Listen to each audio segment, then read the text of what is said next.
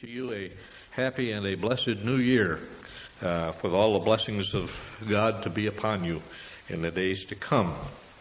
As we continue to think along in those themes, I would like you to turn this morning to the New Testament, to Paul's letter to the Philippians, and we will read from the third chapter, and it's the third chapter in its entirety, the twenty-one verses of that chapter.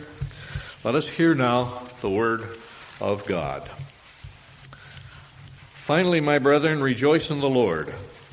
To write the same things to you is not irksome to me, and it is safe for you.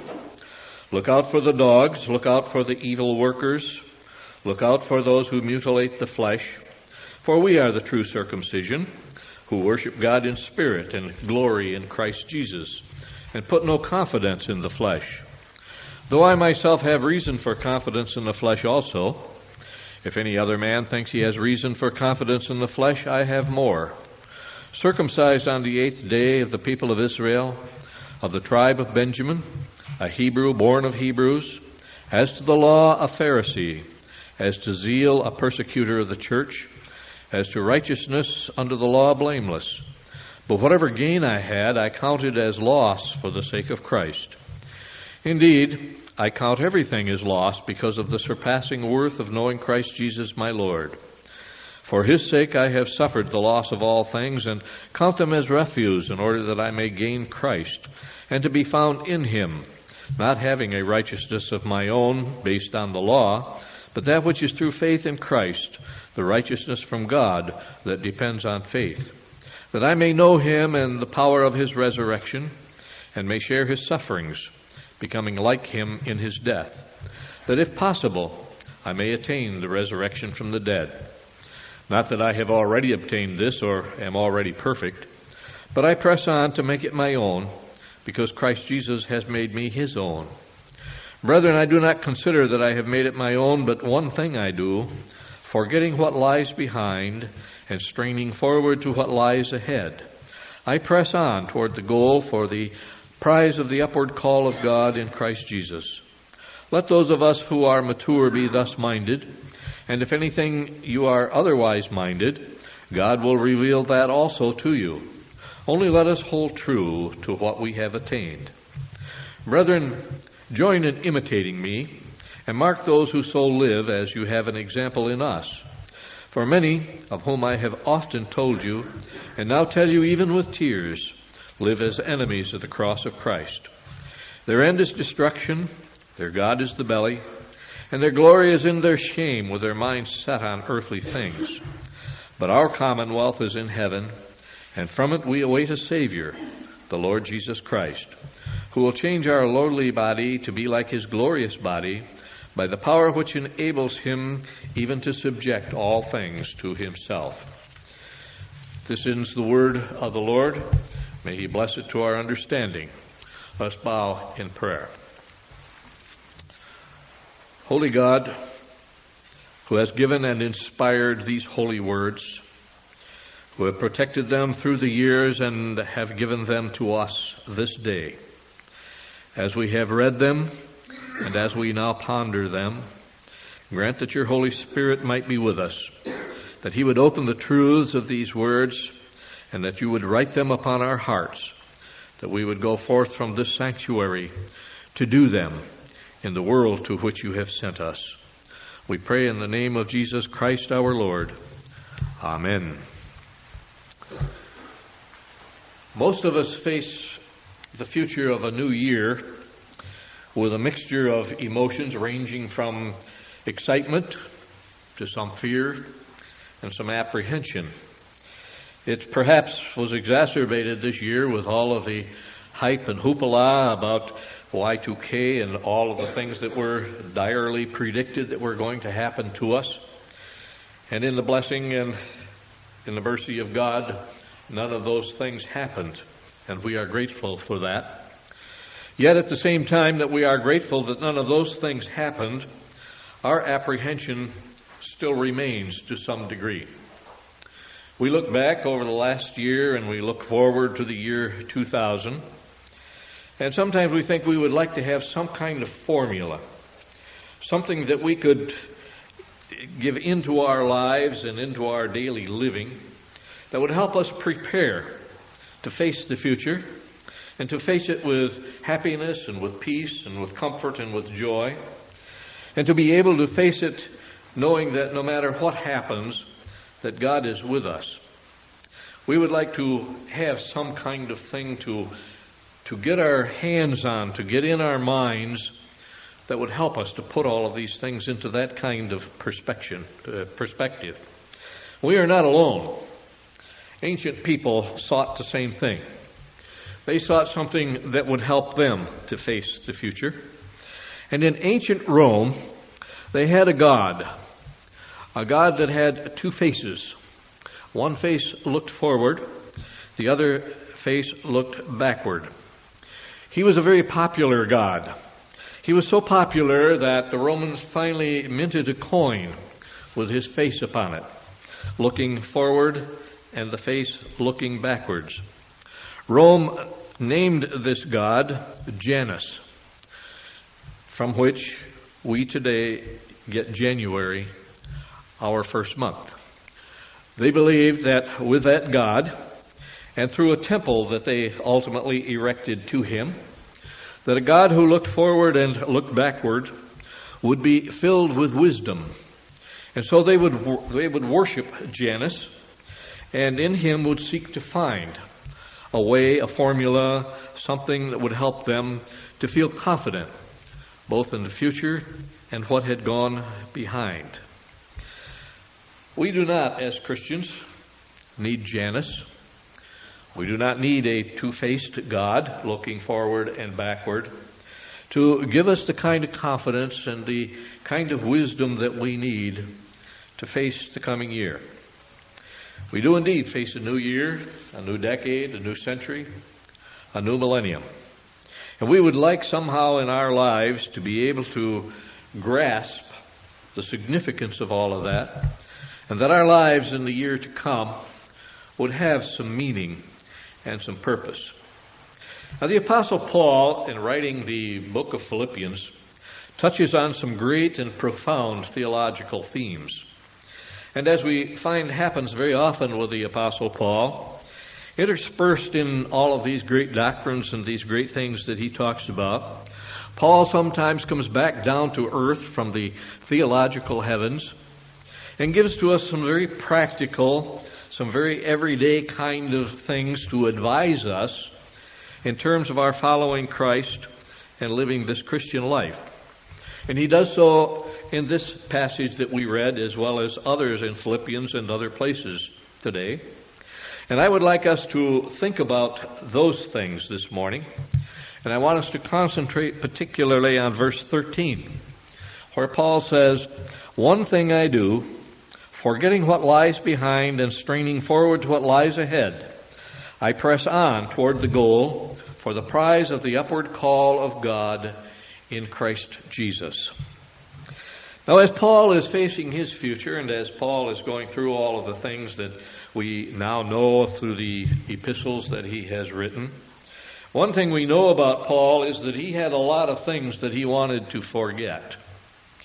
When Paul said he would forget what would lie behind, that he would leave that behind him, Paul was not just talking about abstract things. Paul had a background for which many times he felt shame. Paul had persecuted the church. He had been an implacable enemy of Jesus Christ and of the apostles. It was the Apostle Paul that, given the sanction through the Pharisees, that hunted down and arrested Christians. They hauled them off to be punished, imprisoned, and sometimes even killed. And perhaps the most classic example of that is with Stephen, the deacon appointed by the church, who is stoned to death, and Paul holds the coats of those who would stone him. Paul could look back on his life, and he knew there were a lot of things that he needed to forget. There were a lot of things that he needed to be have put behind him, things that must no longer dog his footsteps. Paul must look back on his past sins and understand that they are now forgiven. Understand that that is history, that it no longer has any bearing, truly, on his life. Paul looks back on these with some guilt. And as you read through the epistles of Paul, you will see this surface from time to time, as he mentions some of these things that obviously still bother him a little bit. He would look back as he goes through these things and see also his failures. He would know his failures in Christ. He would know his failures in his ministry. And he would mention some of those things from time to time. He would also be aware that there were past hurts that had come to him. He and Barnabas had had harsh words.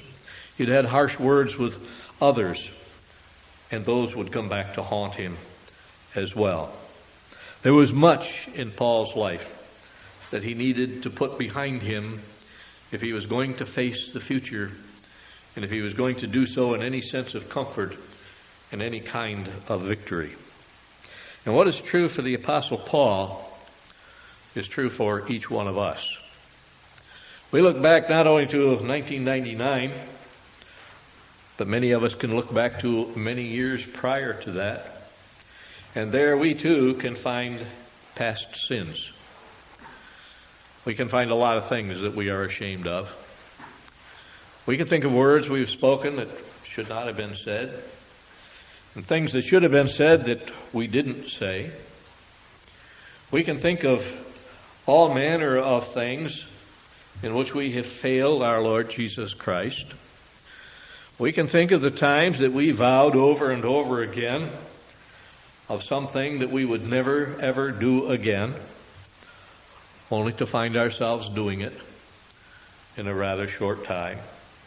This is the time of year for that, when people make resolutions, most of which are broken within a week or so.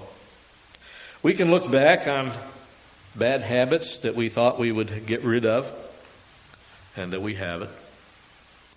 We look back like the Apostle Paul, and we can feel guilt rising within us. We can feel shame for what we have done. We can feel contrition for what we have done to others, even Christian brothers and sisters.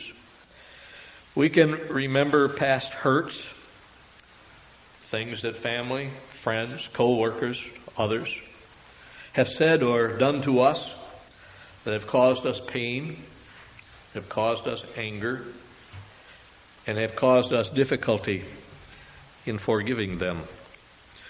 With Paul, we need, as we stand on this threshold of a new year, to put those things behind us. We need to give them into the hands of Christ, and to remember to forgive as we have been forgiven. And I sometimes wonder if it's not almost easier for us to forgive than it is to accept our own forgiveness.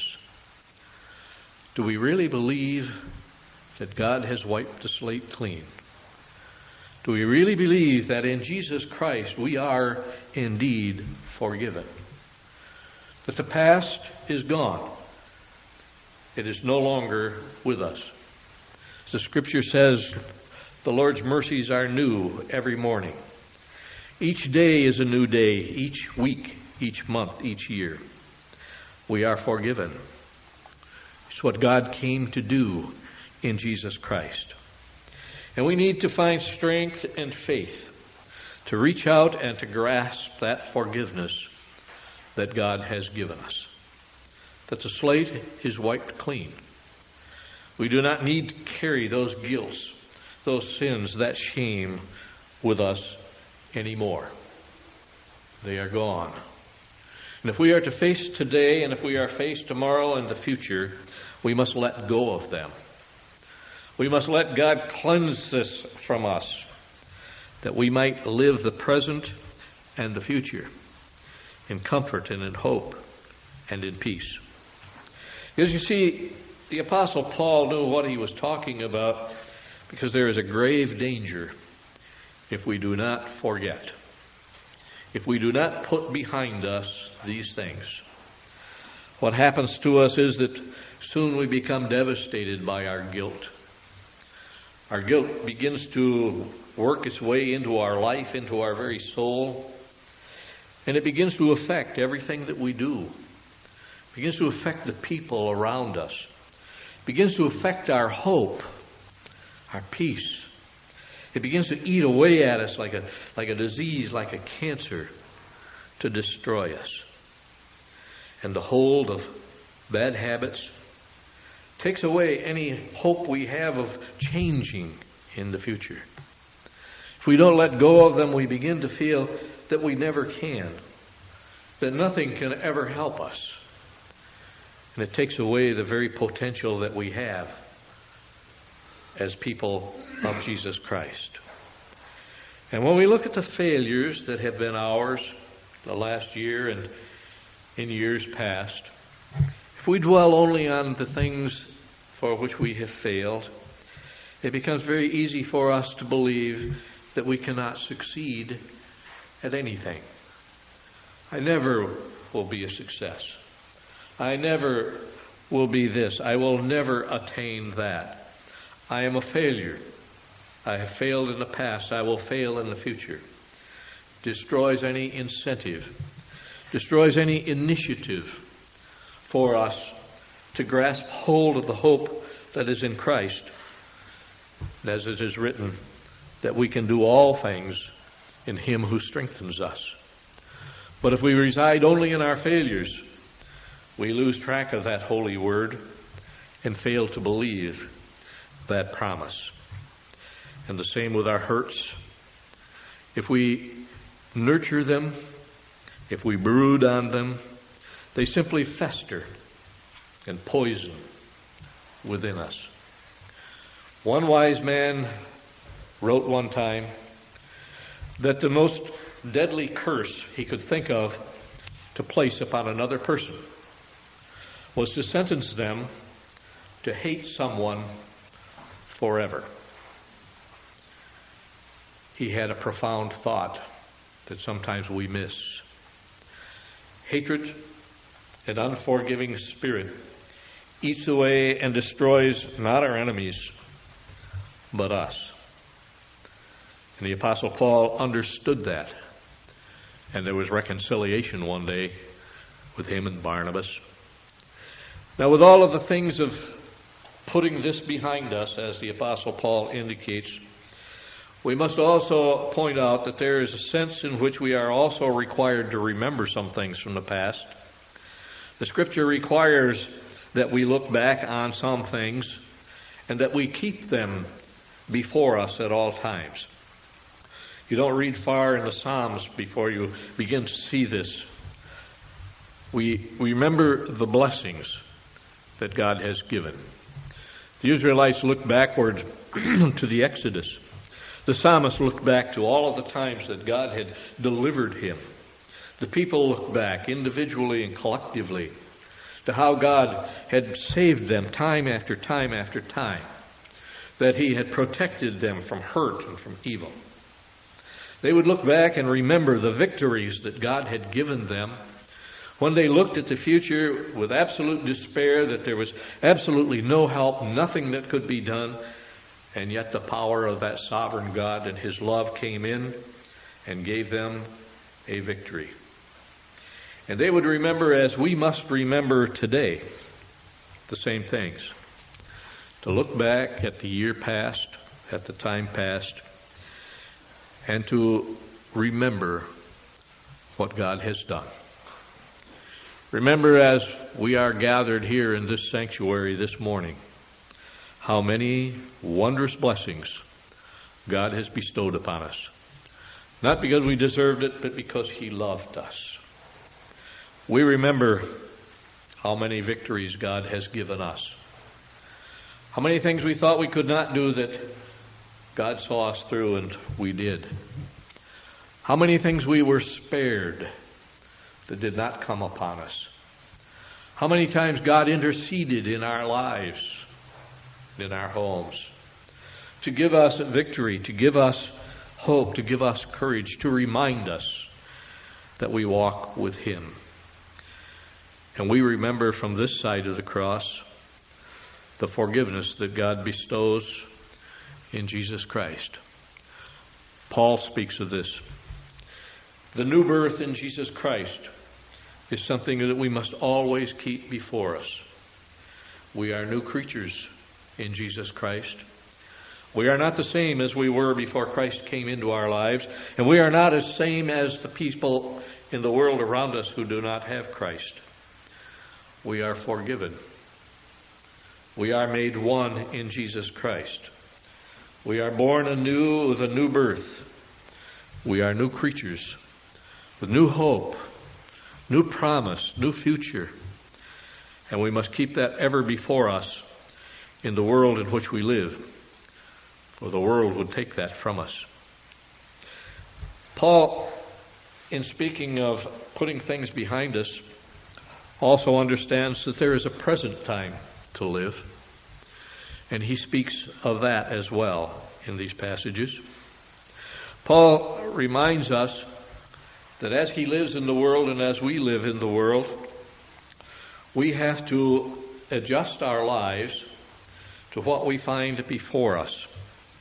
Paul says, look out for the dogs. Look out for the evil workers. Look out for those who mutilate the flesh. Paul is saying, as we live in this world and as we are seeking our way in this world, we need to choose good company.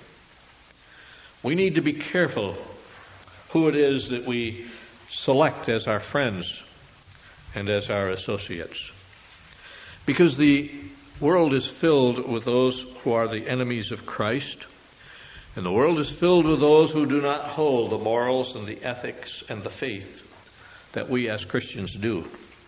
And while we need to come in contact with them to witness to them for Christ, if we choose them as our major friends, if they become the ones that we associate with all of the time, there's as much chance that we will become like them as there is that they will become like us.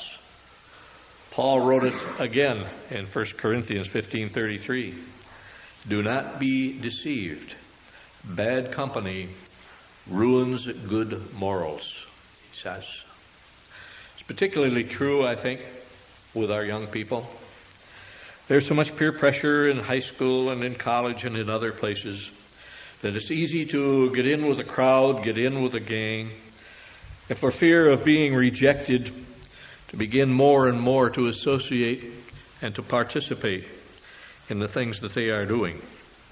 And when we do, it simply drags us down to their level and begins to work again the memories of tomorrow that will be filled with guilt and with shame and with a wish that we could go back and do it over.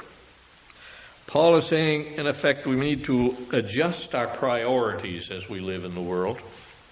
We need to know what it is that's important to us and what it is we are trying to accomplish as we live day by day. Paul gave a litany of all the things that he was, that he could be proud of. He was an Israelite. He was a Hebrew. He was circumcised on the eighth day. He was a rabbi of the, of the law. He was righteous, though not perfect. Paul had a lot of things going for him.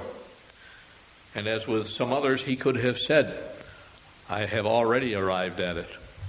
These are the goals and I have achieved it. But that is not true. Paul understood he must readjust his priorities, and that's why he could say, whatever gain I had, whatever it was I thought I had in that old life, I count as refuse. It's not worth anything. It doesn't lead us any place. It doesn't bring us any place. Paul said, I have no confidence in my own, my own righteousness, in my own flesh, as it were, in my own good works. And we must understand that as we set our priorities and our perspectives today and for the future. Are your goals simply to achieve things, to achieve money in the bank, social status, our place in school, our place in work. Now, none of these things are bad by themselves. But if that only is the goal of our life, we are never going to find the peace and the comfort that we think we want.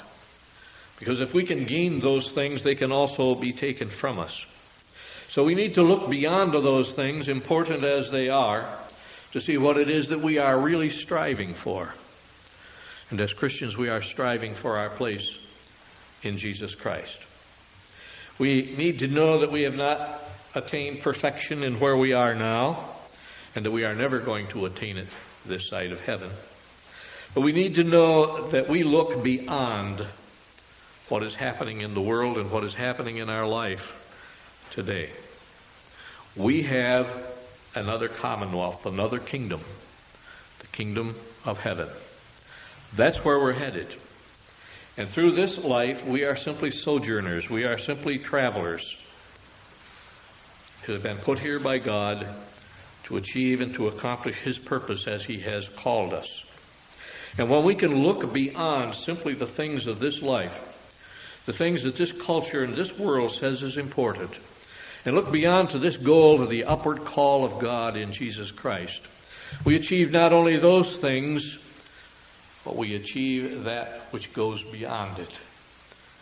And we begin to find the peace and the comfort that we seek. For the future, Paul says to us, know your God. Know the Christ that you serve. Know that we belong to Christ alone in this life and to no one else. Far too many Christians profess Jesus as Savior, but do not admit Him as Lord. He is both. He is King. And we must serve Him in that capacity. To seek as we serve Him to claim the promise that He has given, our resurrection life in the kingdom of heaven by faith alone. To that end, we press on, says Paul. And as I read that, a question rose in my mind, how indeed do we press on? How indeed do we work toward these things as Christians? I think there are three or four things that, that clearly are presented throughout Scripture that we could incorporate into our lives in perhaps a greater and better way that would help us in that future. One of them is what we are doing right now, worship. You know, of all the things that God commands us to do and to be as disciples, one of the things that surfaces over and over and over again is that we should worship God. We should come together collectively and individually and bring praise to His holy name. As we gather together and as we worship God, and our hearts are open to God, then it is that God's grace so often touches us. So we need to worship. We need to worship with regularity. We need to worship as a group. And we need to worship as individuals. And with that, there's another aspect that is part of worship that, again, perhaps we do not pursue as well as we should. In the fourth chapter of this book of Philippians, with the sixth verse, Paul writes these words, have no anxiety about anything, but in everything, by prayer and supplication with thanksgiving, let your requests be made known to God. And what happens, Paul says, when we do? And the peace of God, which passes all understanding, will keep your hearts and your minds in Christ Jesus. To pray in everything. I have to confess that I sometimes am guilty. I have been over the years. That life sometimes gets so busy that prayer kind of sneaks into the background.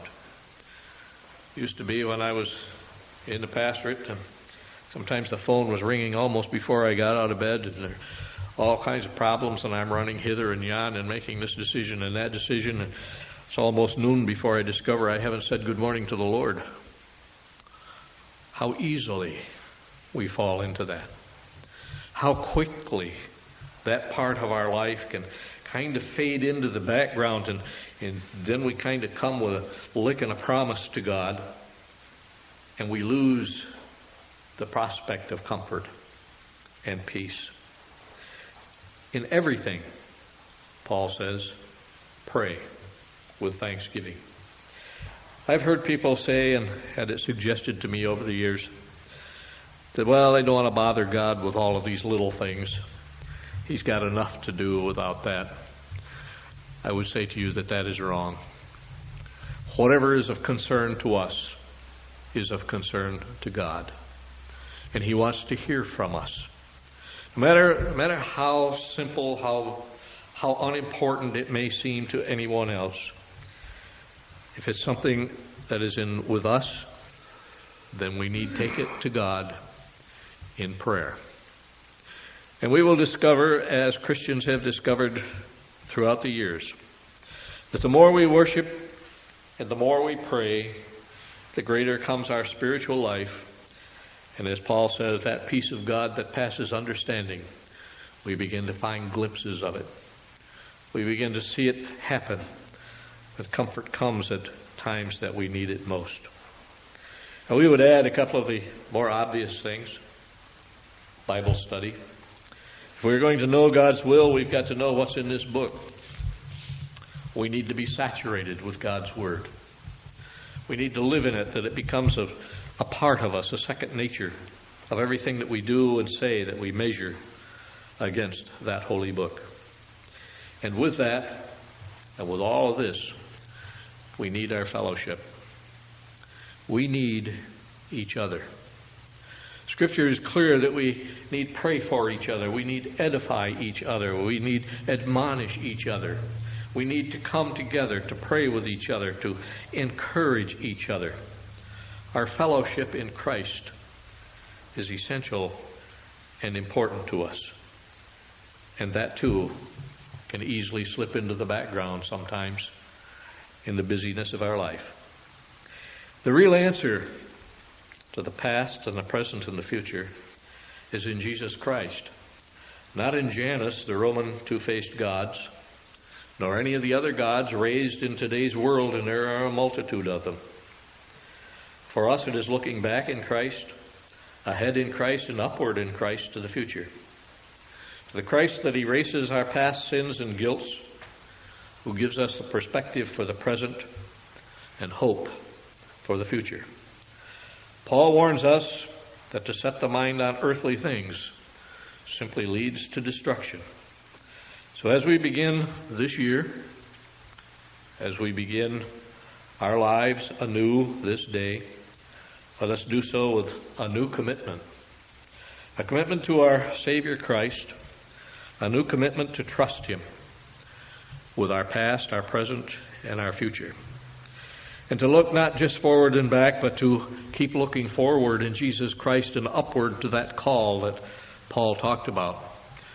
But we remember that Jesus said something very similar. No one who puts his hand to the plow and looks back is fit for the kingdom of God. Let us pray. Holy Father, take away our fear. Take away our apprehension. Remind us that You are God, You are sovereign. All things are in Your hand, that we are in Your hand, and nothing, nothing in all this world can separate us from You in Christ Jesus. Remind us, Father, that as You have erased and forgiven the past, as You are with us in the present, that so You will walk with us in the future, and we need not have fear.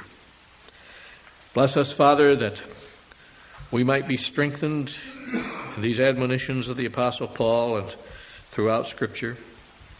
Help us, our God, that we might claim this promise, and that we might too might, in the days and the years to come, know that peace of God which passes all understanding, that will keep our hearts and minds in Christ Jesus. In His holy name we pray. Amen.